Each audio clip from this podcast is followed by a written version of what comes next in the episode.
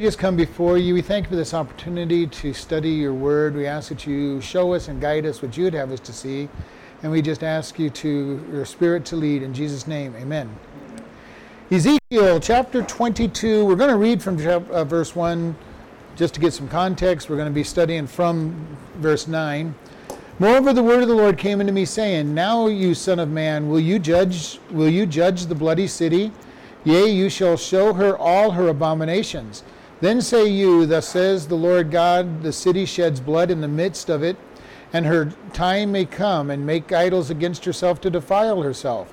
You are become guilty of your blood that you have shed, and you have defiled yourself in your idols which you have made, and you have caused your days to draw near, and are come even unto your years. Therefore have I made you a reproach unto the heathen, and a mocking unto all countries. Those that be near and those that be far from you shall mock you, which are infamous and much vexed. Behold the princes of Israel, every one of were in you to their power to shed blood.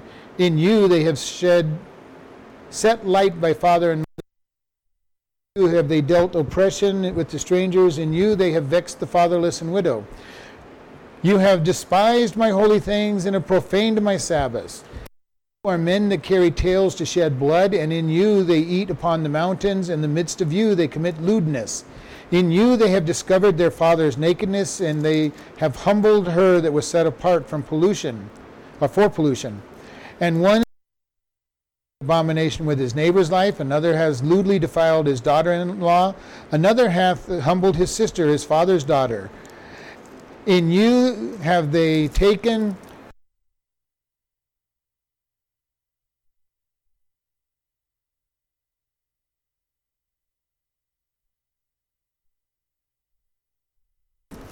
So we're going to look at this.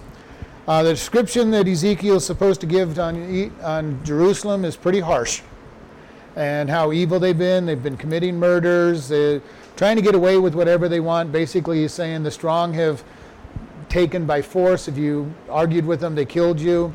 And so we're going to continue in verse 9. In you are men that carry tales to shed blood.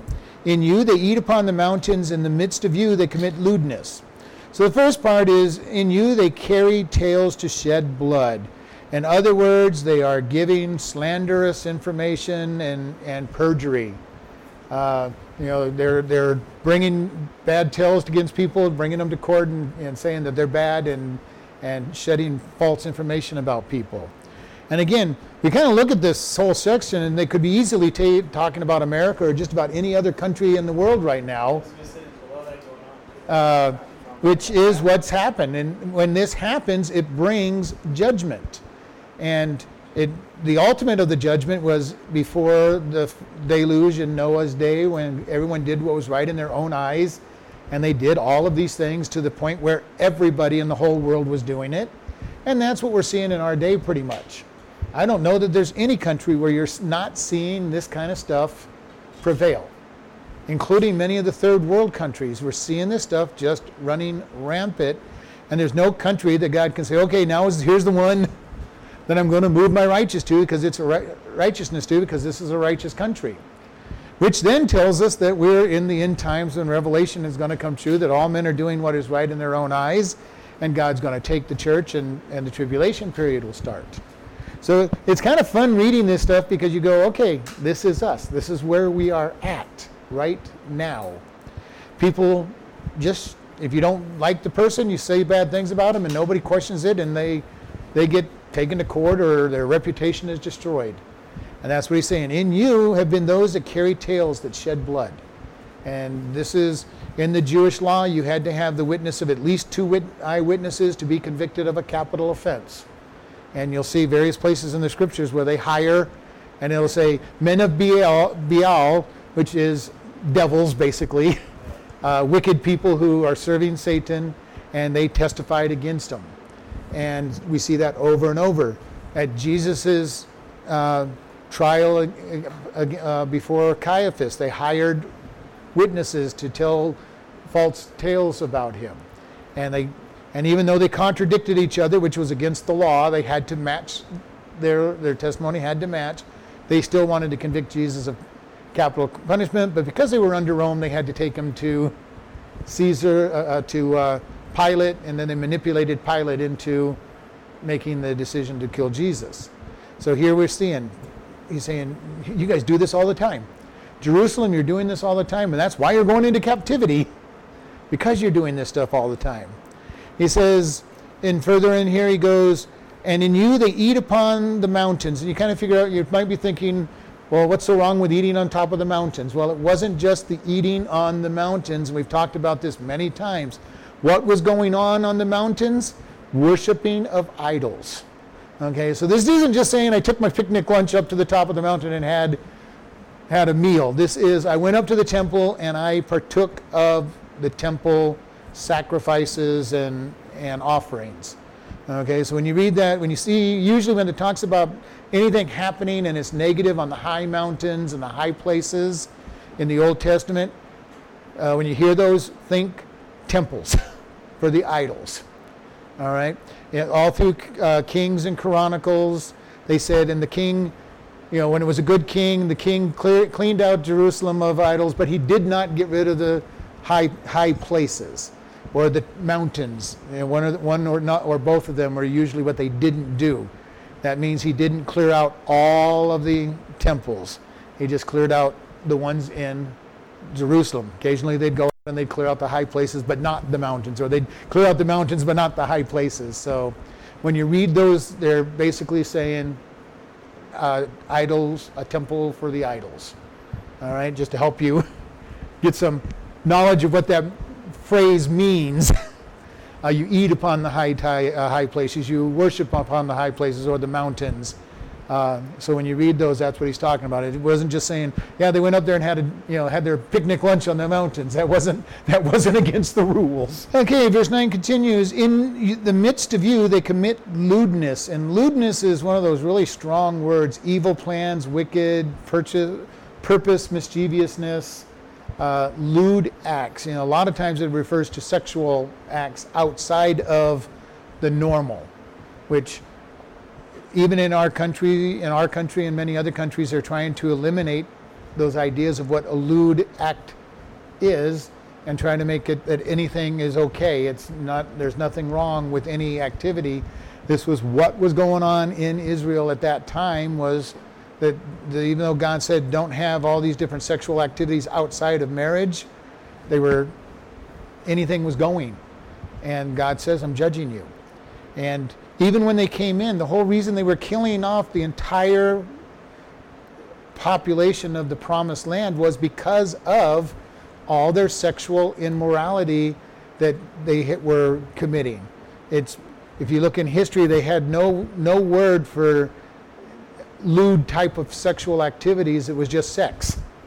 And it didn't matter whether it was with your daughter or some other child or with the near kin, far kin, animal, anything else. It was just okay in one word for it. And it was all permissible.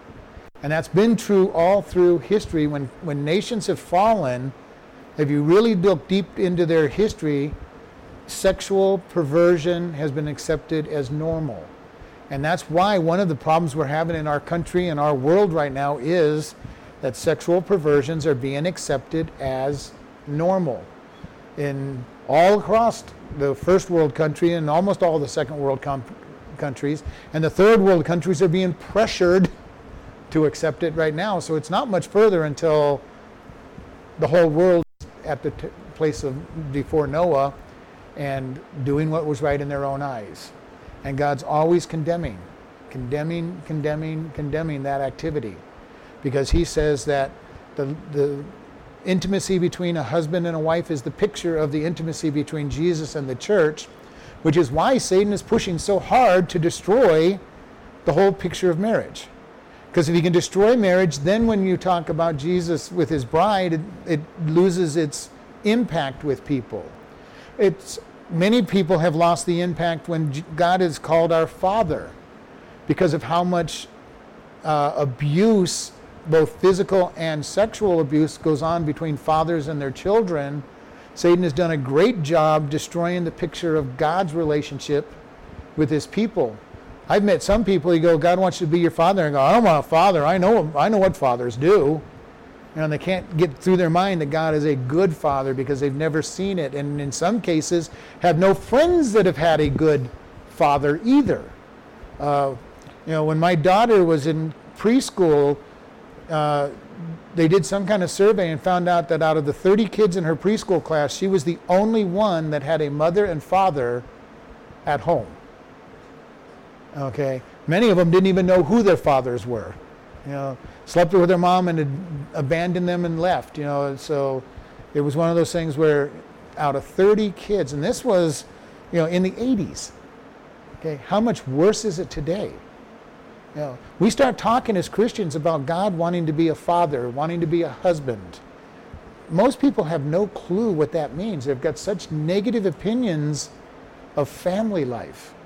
We have many people who don't even want to get married because of how how bad they think it is from their personal and from what they see on television that everybody has no no good family life. And every family you see on TV is a distor- is a distortion of the family. And they every family they know has been distorted and, and ruined.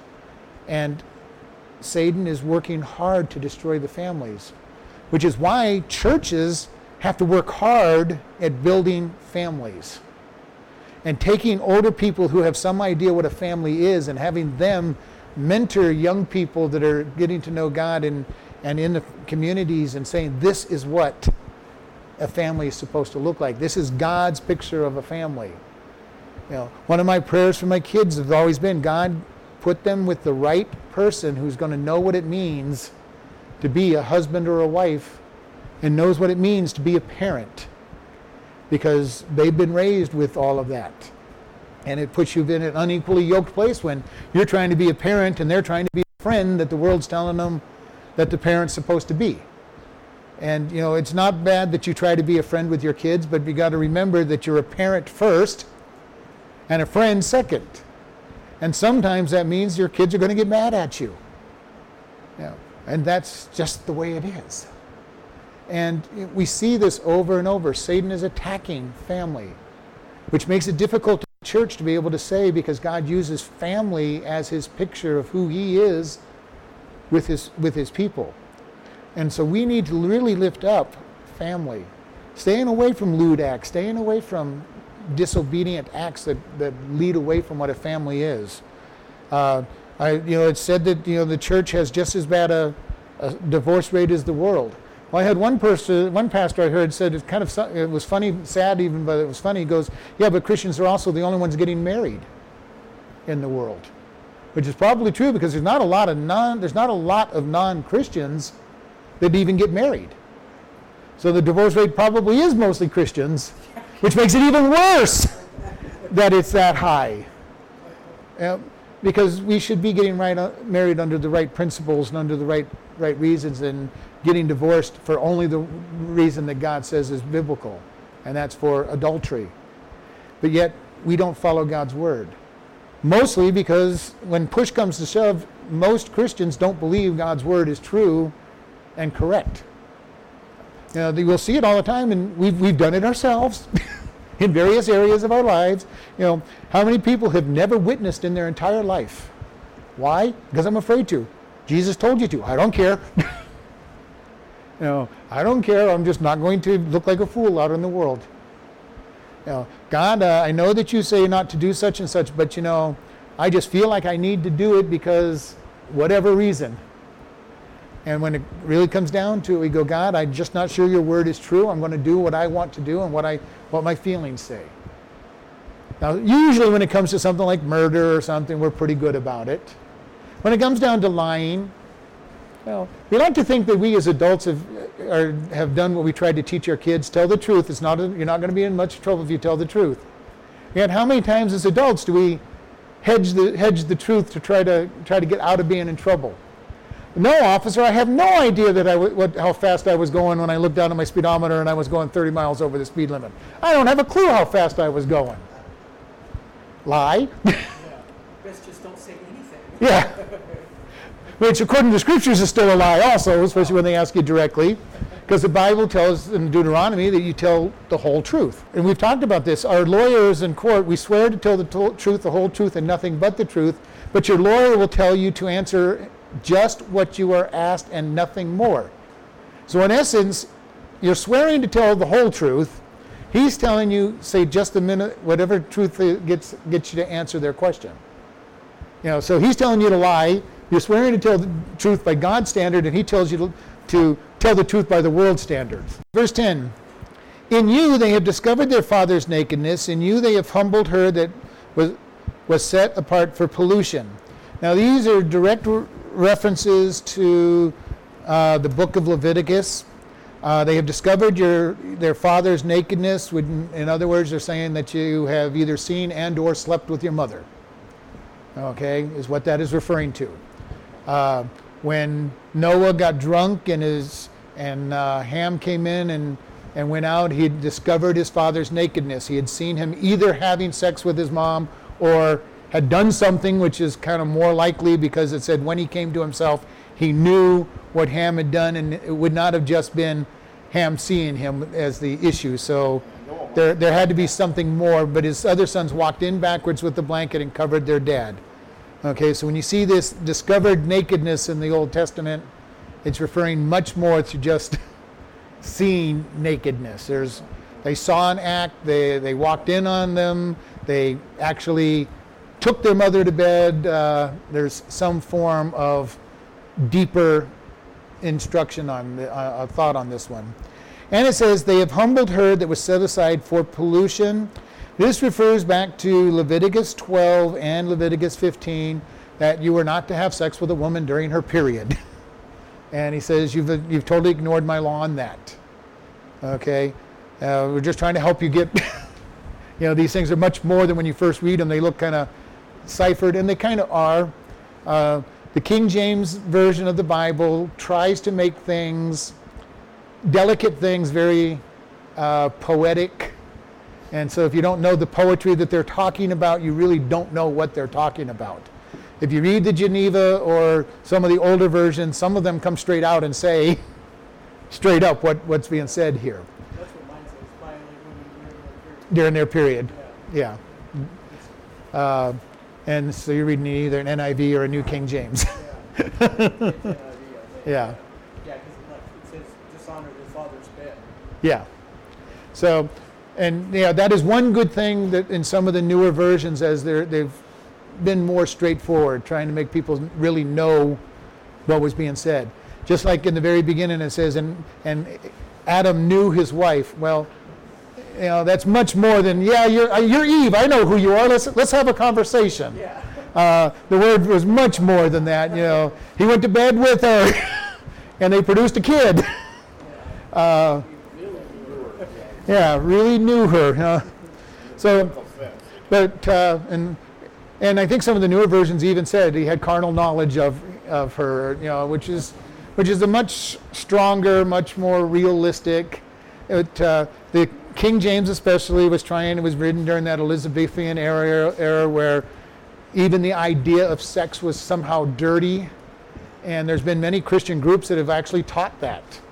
You know, and they would teach a wife the only reason you have sex is for procreation, and a husband the same thing. You know, and if it's outside of that, it's wrong, and that's never what God has said anywhere in Scripture. And yet, there's a lot of people who struggle with that. And in churches, we teach the young people don't have sex, don't have sex, don't have sex, and we forget the last part until you're married. So then when they get married, they struggle with the church has always told me not to have sex, and now all of a sudden I'm supposed to do it. You know, we've got to be careful how we look at the scriptures and not just lift bits and pieces out of it and twist them. We've got to complete the whole merit, uh, whole, the whole message so that people can know what is true. Because I remember growing up, the whole idea of sex was something that you weren't supposed to do. And you know, I'm going, but hold it. Everybody has sex. God told them to have sex. You know, so what's, what's wrong with this picture of what you're being told by all my Sunday school teachers? Because they never completed the whole teaching. Which is why it's important for us to get the whole counsel of God on a topic.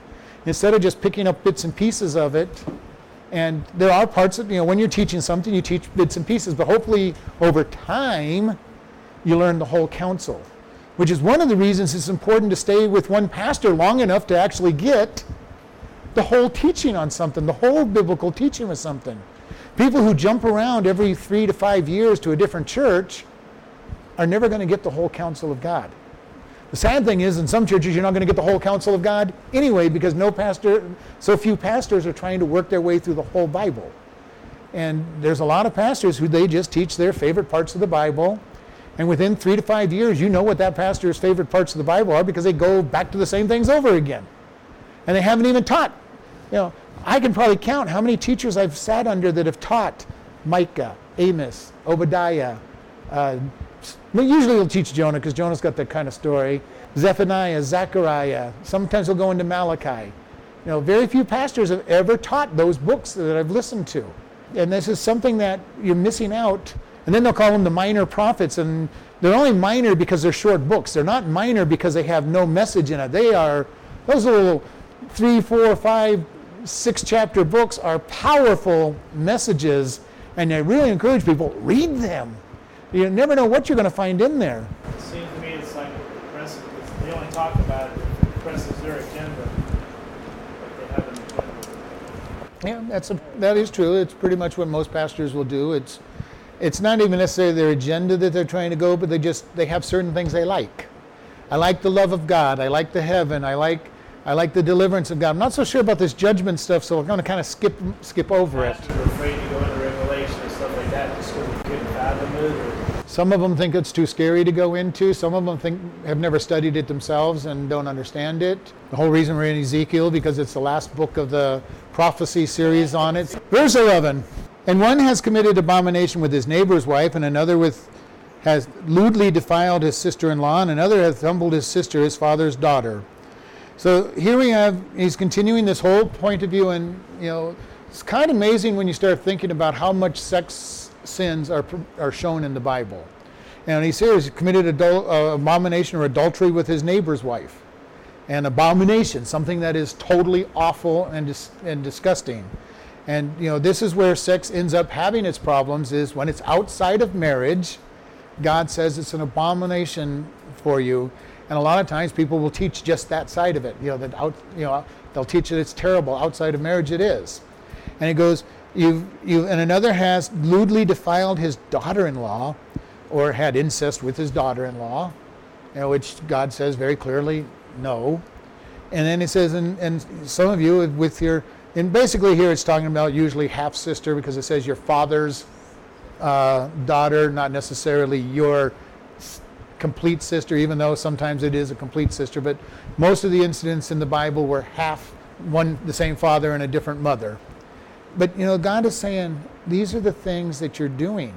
And again, all through Leviticus, there's a whole chapter on who you can and cannot have relationship with, and basically anybody within that first generation is off limits. Uh, anybody married into your family from your from your sons and daughters is off limits. Anybody the one generation up, your aunts, aunts and their and their children are off limits our world has made it a little deeper. I know it's two or three generations off, I think, if I recall correctly. But God just limited it from one generation once the laws went into place. Which gets us into all kinds of things because when we start teaching that, then people go, well, where did Cain get his wife? Well, he married a sister or he didn't marry anybody. well, you can't marry your sister. Well, that didn't happen until Leviticus. That's, you know, we're talking 2,400 years later before, before it becomes against the rule, law, God's law, to marry your sister. Abraham married his half sister. Okay, many people before the law came into had married close rela- relations. By Abraham's time, it was probably getting a little trickier to marry close relations. Before the flood, it didn't really matter. Perfection, especially in Adam and Eve's generation, perfect bodies, barely, barely tainted by sin, produced virtually perfect, you know, physically perfect children. Now, over time, there's been sin destroying the bodies and sin destroying the DNA, and we've had bigger and bigger problems to this to where we're at now, where if you intermarry too closely, you've got all kinds of diseases and both physical and mental that can happen because of close closely related families. The Samaritans are virtually wiped out because of their intermarrying only within their own their own people group and they've been pretty much wiped out. And the ones that are, are, are in existence are very sickly. The problem that they're now finding out even psychologically, with all the free sex in our day and age, is it's not free.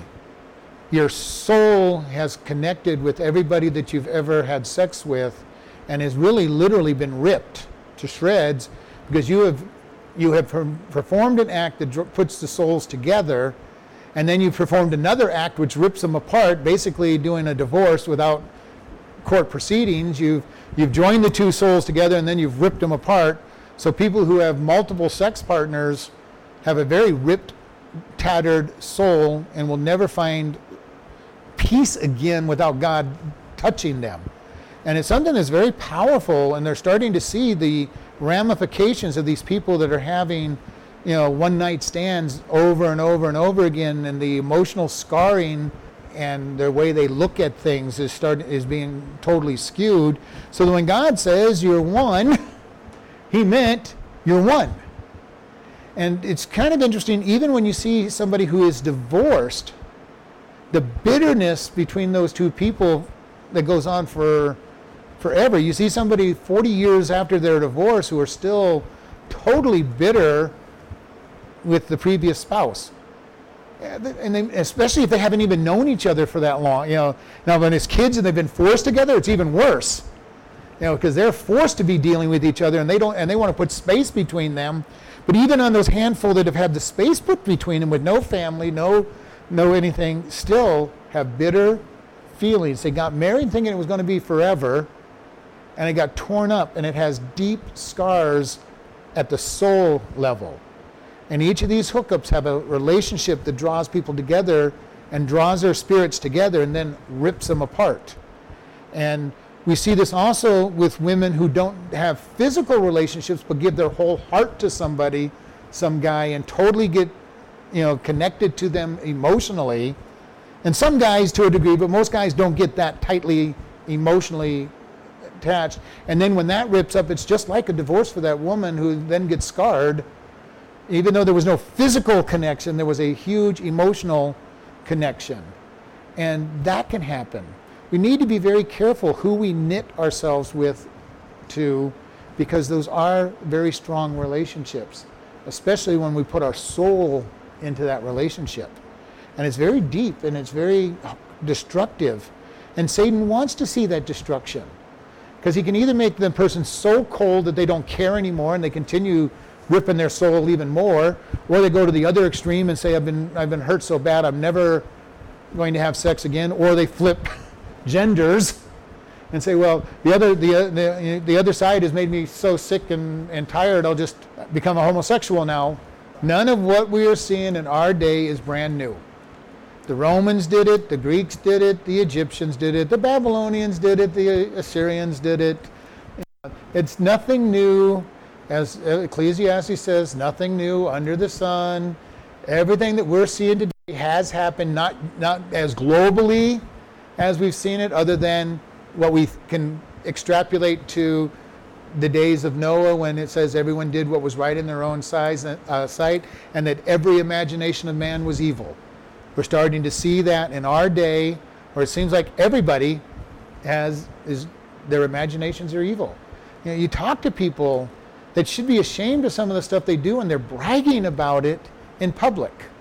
And you're going, why? You know, how can you do that because of how far we've gone down? And much of it has to do with our entertainment, but again, that's not even new. It's exactly what has happened in the past generations, except in their case, it was all live. What, what we get to watch on television was live action theater. You know, the murders, the sex, everything was live on stage. You saw everything. Uh, we get to watch it on TV uh, instead of seeing it live. And we're pushing it into being done live uh, out there. So, I mean, nothing new under the sun. It's always been out there. The delivery system's a little different, but it's still the same problems that have always existed. And so, you know, we want to, you know, we want to be shocked in one sense that it has happened, but it's not brand new. There's a lot of people think, well, wow, it's never happened before. Read your Bible. I really don't like it when, when I hear Christians say, well, none of the stuff going on today has ever happened before. Going, days of Noah, Egypt, about all the Canaanite tribes, uh, Rome, uh, Greek. You know, how many times do you want it to happen? You know, it is what brings judgment, and it really is nothing new. Verse 12: In you they have taken gifts to shed blood. You have taken usury and increase and increase, and you have greedily gained of your neighbors by extortion, and you have forgotten me, says the Lord. Says you have taken gifts to shed blood, taken bribes. Just to sound a little familiar. uh, we, we see that all the time. You have taken usury. Usury, in case you don't know that, that's another word for interest, usually high interest, but interest period. The Jews were not to charge their own, their own countrymen interest at all. They were to just loan them the money and take back payments. They could charge Gentiles interest, and, and they did, but they were not supposed to charge each other interest, and yet they did in mo- most of their history. Uh, you've taken increase, and you have greedily gained of your neighbors by extortion. Extortion, we know what that is, you know, threatening them. You, you give me this, or I'm going to you know, do this or let this out or tell people this, whether it's true or not. They, they're blackmailing you basically, extortion. And you have forgotten me, says the Lord God. All of these things were because they had forgotten God. Yeah. It's so important. How do we stay away from sin? We stay in His Word.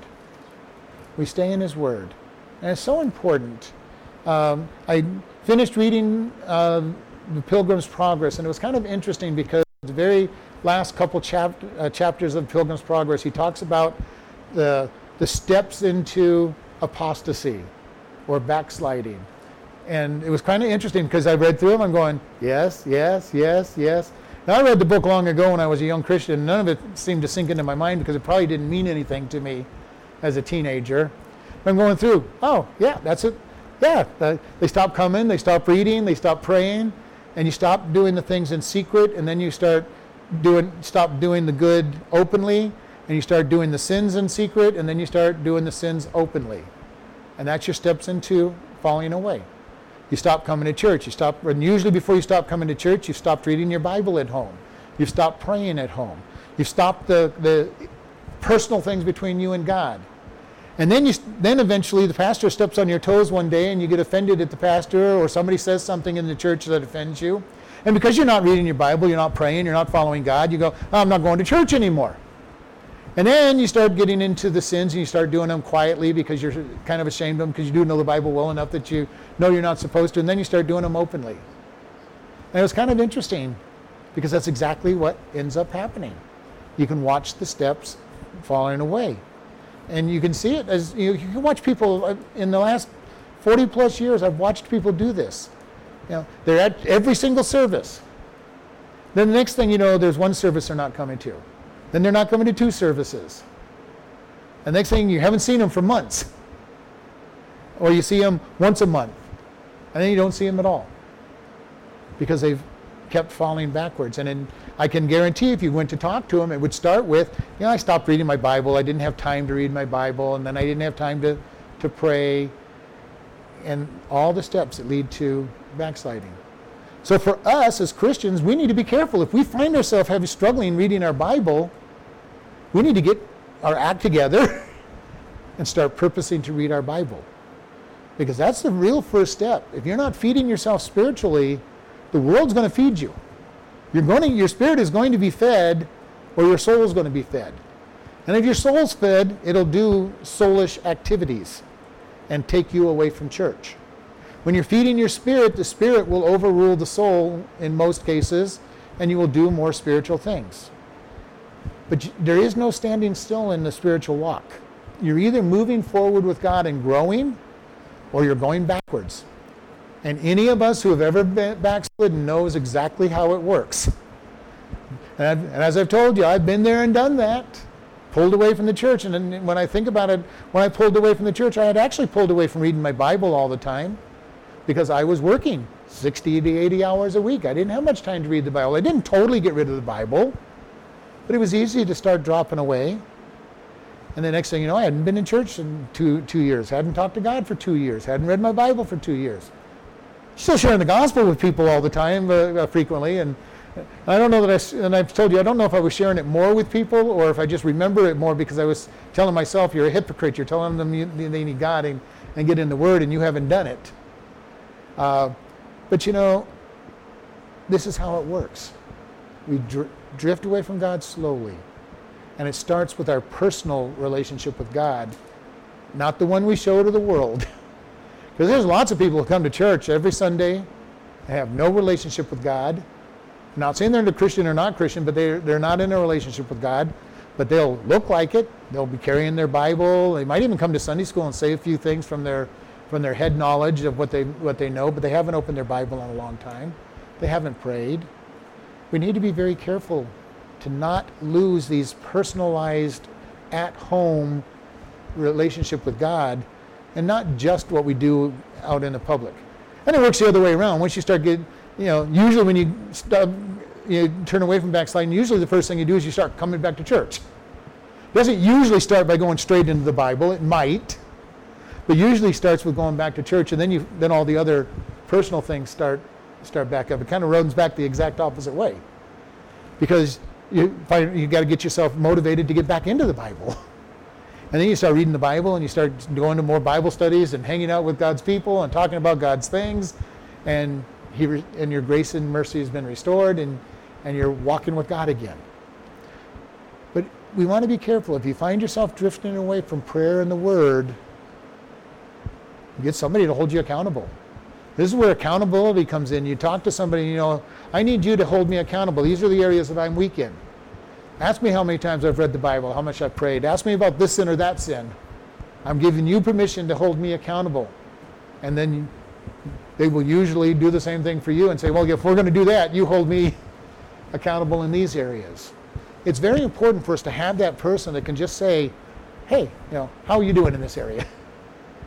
And we need to have somebody that we've given that kind of permission to that says, you've got permission to ask me the hard questions.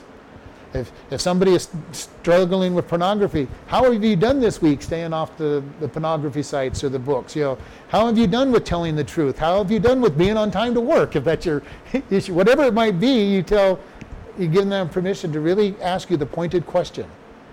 And when you're not doing it right, you're not going to want to answer them. And that's when they know that they have to push a little harder to try to make you accountable. Because it starts in the inside, not with what everybody sees. By the time we see it, it's too late. Well, it's not too late, but it's you've gone a long way down the path toward backsliding by the time people see it. So we want to keep that in mind as we go forward.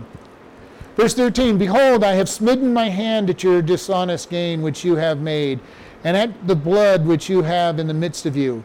Can your heart endure, or can your hands be strong in the days that I deal with you? I, the Lord, have spoken it, I will do it. And I will scatter you amongst the heathen, disperse you in all the countries, and will consume your filthiness from you. And you shall take your inheritance in yourself in your sight of the heathen, and you shall know that I am the Lord. So here God says, You've been doing all of this, here's what I'm doing. says, I will smite my hands, or basically clap my hands at your dishonest gain. He says, I'm, I'm going to get your attention. Have you ever, well, most of you may not have been teachers, but maybe you did it with your kids. All of a sudden just walked in and they were being really loud or noisy, and you just smacked, you clapped your hands really loud to get the attention. I've done that in a classroom, and just instantly, if you can clap your hands loud enough, you get, whoa, what, what's going on? That's what God's saying. I've clapped my hands at you, and I'm going to get your attention. I'm going to gain your attention because of your dishonest gain which you have made and the blood which you have shed. He goes, I'm paying attention. I am paying attention. How often do we forget that God is paying attention to everything that we do? You know, quite often. all the time. All the time. If you're sinning, if you're sinning, you're, you're not really thinking that God's seeing it because you wouldn't do it. You know, I, I talked to somebody who would go, you know, if my mom knew that I was doing this, I'd never do it. And I go, okay, you wouldn't do it if your mom was here, and you, but you're doing it in front of God. Well, uh, I go, God's here Guess we don't think about it that God is being there. Because we don't truly believe that God is omnipresent. We act according to what we believe in our true belief. If we truly believe that God's omnipresence, then we would be truly realizing that everything we do is seen by Him and or that we're dragging Him into the middle of everything we do because He lives within us. Have you ever thought about that? Everything that, every sin that you do, if you're a Christian, you're dragging God into the middle of that sin because He lives in you. Like have the neighbor walk in the door, whatever we do. Yeah. But that's the point that is to be made. Do we truly believe that God is indwelling us, that He's omnipresent, that He truly knows everything that I do? Is it that, or is it just we just don't care? Maybe that we don't care, but I think it's more that in totality, we probably don't truly believe it. It's the same thing when we go through hard times and God says, Rejoice in, in, in everything, give thanks, for this is the will of God in Christ Jesus concerning you. All things work together for good. All these other verses, if our first imp- impulse is, This is bad, it shouldn't be happening, I'm not really believing that God is in control. The more I believe something, the easier it is to walk through the hardships. Yea, though I walk through the valley of the shadow of death, I will fear no evil. Why? Because He's with me. If I truly 100% believe that He's with me and I'm keeping cognizant of it, I will walk through anything and know that He is in control. When I forget that He's in control, I get fearful and upset and, and irritated by what's going on. Now, my human nature is going to want to get fearful, irritated, and upset. All right? Which is why it needs to be crucified. And the more, but again, the more I'm concentrated on God's word and on Him, the more I will remember that He is in charge and He's in control, and the easier it is to walk through these hardships that come my way. The less I am in, my- in His word and the more I'm focused on the world, the less I'm going to be concerned about God and truly not believing that He's in charge and in control. So it really is a, a statement of where am I with God? If I'm being knocked over by every little problem that comes my way, I'm not hidden in God at that moment.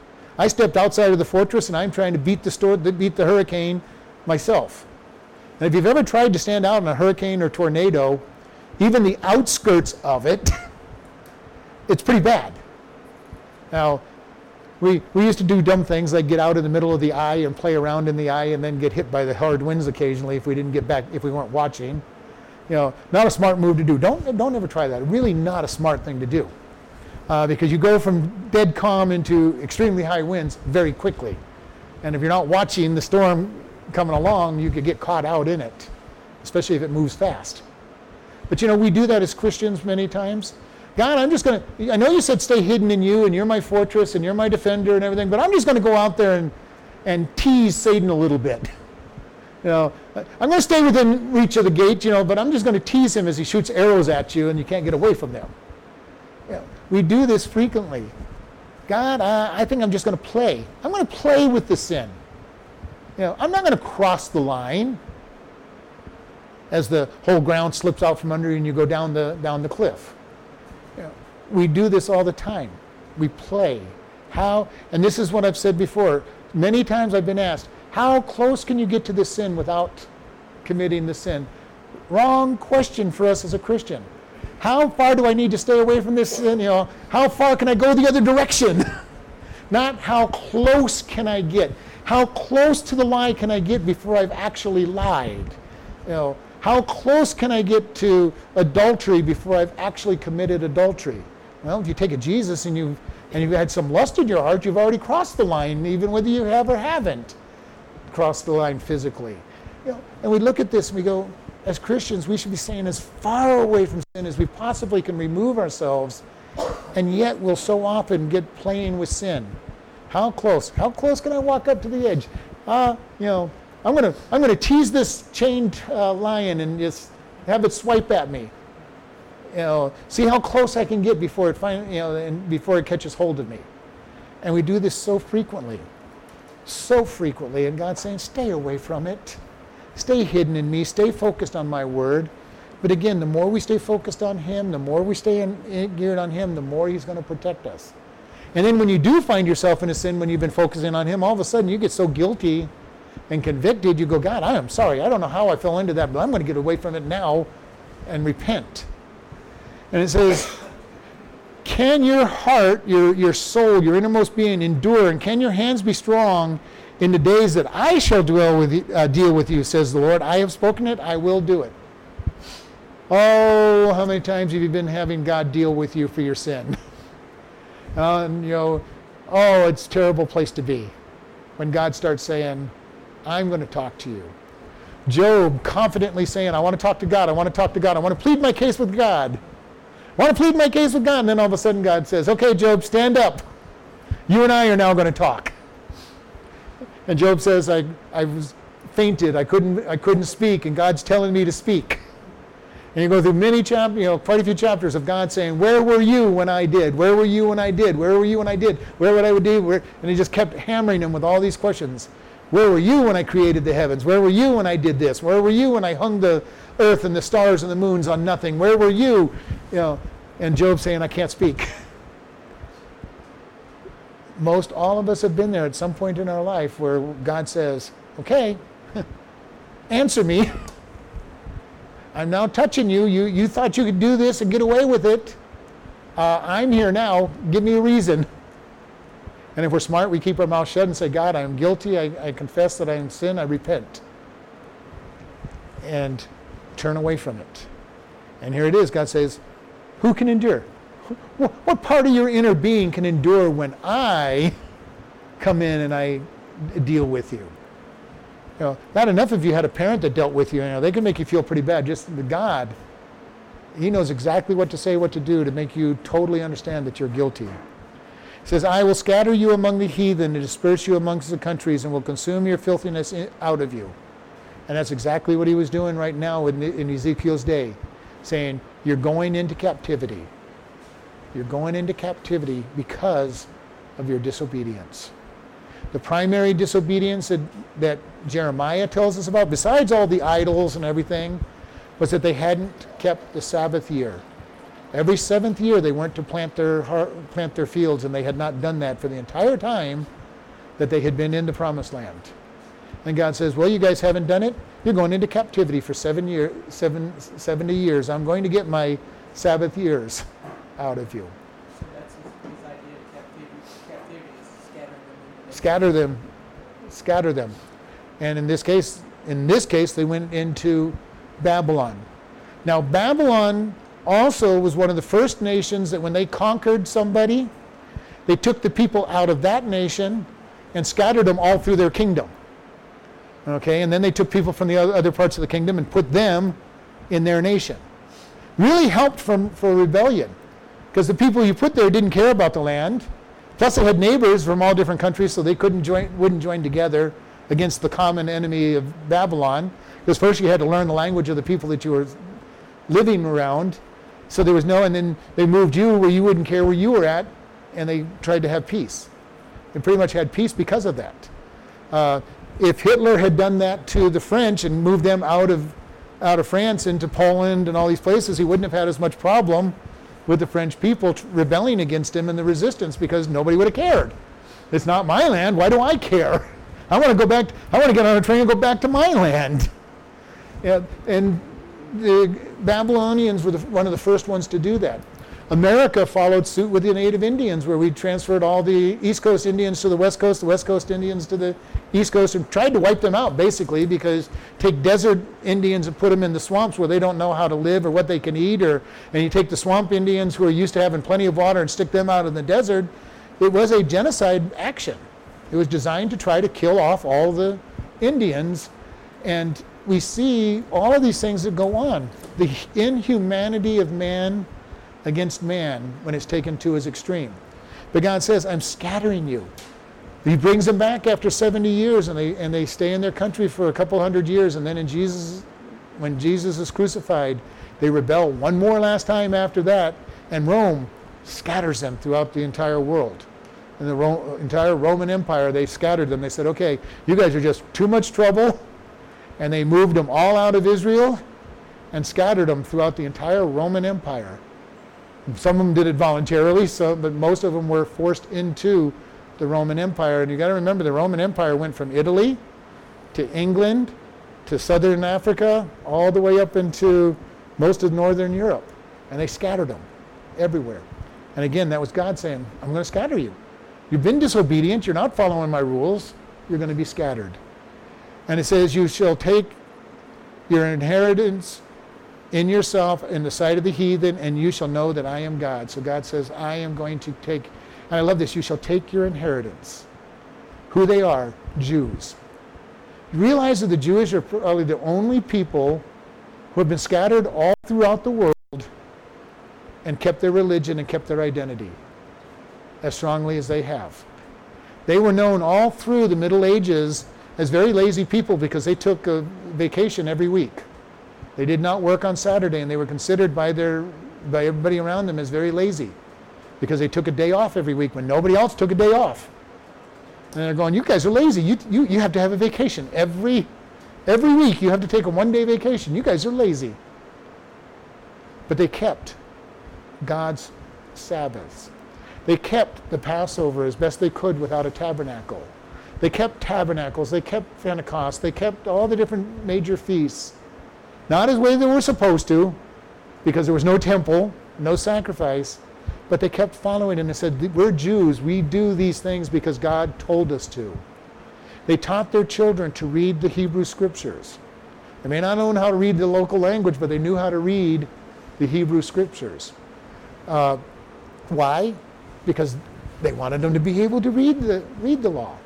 The United States had one of the highest literacy rates in the 16th and 17, uh, 16th and 17th century because we understood we wanted people to read the Bible. And we had very high literacy rates.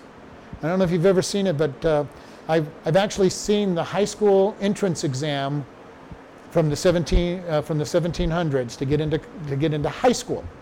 Not to get into college, but to get into high school. And high school was seventh grade. I have a college degree, I couldn't pass the test. Okay? And people want to tell, say they were, weren't very literate back then. In the average first and second grader were learning words like justification, sanctification. You know, they, they were learning six and seven syllable words. And we teach our first and second graders, see Dick run, see Jane run, see Dick and Jane run after the dog. You know, and, and we think that they're really smart. Okay. And first graders were learning multi-syllable words. The whole thing they were studying was to be able to read the Bible. So by sixth grade, you wanted to be able to read the Bible and read it well. And after that, if you really wanted to be educated, you went into high school. Most people stopped school after sixth grade because it was a pretty tough exam to get in, just to get in. Not even to think about the entrance exam to the colleges. And if you if you don't know this, we'll give one last piece of history. All of our Ivy League colleges and all the co- big colleges on the East Coast that are from the early days were established as theology schools. Harvard, Princeton, Yale, all of them were denominational seminaries and theology schools, teaching God's Word with the intent, expressed purpose of producing pastors and missionaries to go out to evangelize primarily the Native Americans at that time. Oh, how this country has fallen from its roots. Now we have those schools, the most liberal wouldn't, wouldn't believe God, have shortened the names of their, of their mottos to, to not, uh, not show the godly, godly part of it. Most of them still haven't cleaned up their crest yet because most of them have Hebrew writing that have Hebrew verses in them and, and the name of God and everything in their crest in Hebrew or, and or Greek. Uh, so how far this country has fallen from its foundation.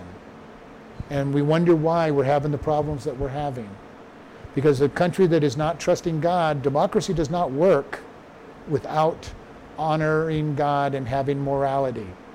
And our country, the further we get from morality, the further our democracy falls. Which is also why every time we try to import, uh, export democracies to these countries that aren't moral, the democracies don't work. Middle East, we've tried to import democracy into many of them, and the only one that works is Israel because they're built on the morality of God. And it's the only democracy in the Middle East that actually works. Okay? There's not all the undercurrents of dishonesty and bribery and buying off the votes and everything. because they have their foundation on God. We had, we had our foundation on God and we had a very strong country. The further we get from that morality, the more we're seeing bribery and, and all the other stuff that goes along with a democracy that doesn't work, or a republic in our case, uh, that doesn't work. We've got to follow God. He has to be center of everything we do. Without God being the center of everything, nothing works. Literally, nothing works if God's not the center of it. Businesses don't truly work if God's not the center of them because if God's not the center, eventually they just turn into greedy, what's, be, what's in it for me? And we see many of these country, companies that were started on godly principles by godly men that God built up greatly, and we see where they're at today, and it's kind of scary because they're just as bad as every other business out there. You know, some of these people, J.C. Penney, Sears and Roebuck, the guy that started Caterpillar, all started in on godly principles. All three of those men gave God 90% of their profit and kept 10% for themselves. And they became multimillionaires in and of themselves, which means they gave a lot of money to God. But you know, how much are we willing to honor God? Very big question for us. Is our mind, is our whole life focused on Him. And to the degree that we honor Him will show us to the degree that we are focused on Him. The more sin reigns in our life, the more we realize that we're not focused on God completely. And that should challenge us to repent of our sin and get more focused on God. Let Him crucify our flesh, crucify our, uh, who we are. It takes time. It takes time to get there. And believe me, I know because it, we've talked about this. It is a growing cycle. When you first get saved, you're going to make lots of mistakes with God. You don't know any better, just as the baby doesn't tend to know any better until they've been disciplined and corrected enough times that they go, oh, it hurts to have my hand slapped every time I reach out and touch the glass bowl on the table that mom and dad don't want to want me to touch. I think maybe I'm not going to touch it anymore. And eventually they stop touching it. Oh, it hurts to have my hand slapped every time I try to stick it in that plug. You know, maybe we might want to let them get, put it in the plug and get a little shock, but that might kill too much, you know. So they smack their hand and they go, well, you know, it hurts to get that. I don't want to do it anymore. God does the same thing with us. He keeps smacking our hands until we get older. Then he starts smacking more parts of us and says, "You're going to, it's going to hurt. You're going to sin. I'm going to cause pain." And the pain is designed so that we go, you know what? Every time I do this, this happens and it hurts. And hopefully we get smart enough at some point saying, do this, get hurt. Maybe I don't want to do it anymore. some of us are stubborn, and it takes a long time to get to that point of having to get hurt a lot of times. But that's all God's trying to do. That's what discipline is causing pain to keep you from getting a worse pain and trying to bend you to what is right to avoid the pain of what is wrong. And that's what God does with us all the time. Sometimes He has to go hard. Sometimes, if we're really stubborn, He has to make us hit rock bottom.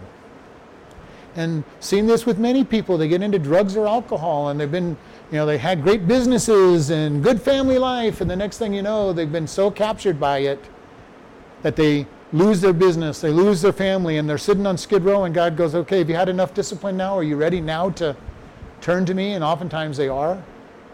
Okay, I finally give up. I've had one of those times. It took me six years to learn, but I've had one of those times where I thought, God, I finally give up. I'm tired of being stubborn. I'm tired of trying to do it my way. And I literally believe I heard God said about time, and instantly everything changed. Instantly. God, I give up. And we need to be ready to do just that. God, I give up. I'm tired of fighting you and being disciplined. Because the longer you fight him, the harder the discipline goes. God does not get tired of the discipline like humans do. The kids might wear down their parents if their parents aren't really honestly saying, I'm going to be the parent and you're going to learn not to do this. God doesn't wear down. He just keeps increasing the discipline until we finally wear down. And if we're not going to wear down, he'll take us home if we're one of his children. But he'll keep the discipline up. And he doesn't give up. And thank God he doesn't give up. Because otherwise we'd be lost in our sins and be, be wasted. He'll just keep intensifying our punishment until we finally give up. Let's close in prayer. Lord, we just thank you for this day. We thank you for how much you love and care for us. Lord, we ask that you help us learn quickly to turn our hearts to you. Help us to learn to be children who will be obedient and not have to go through decades of, of punishment before we respond. Help us to see what's going on. Help us to encourage others as well. In your son's name, amen.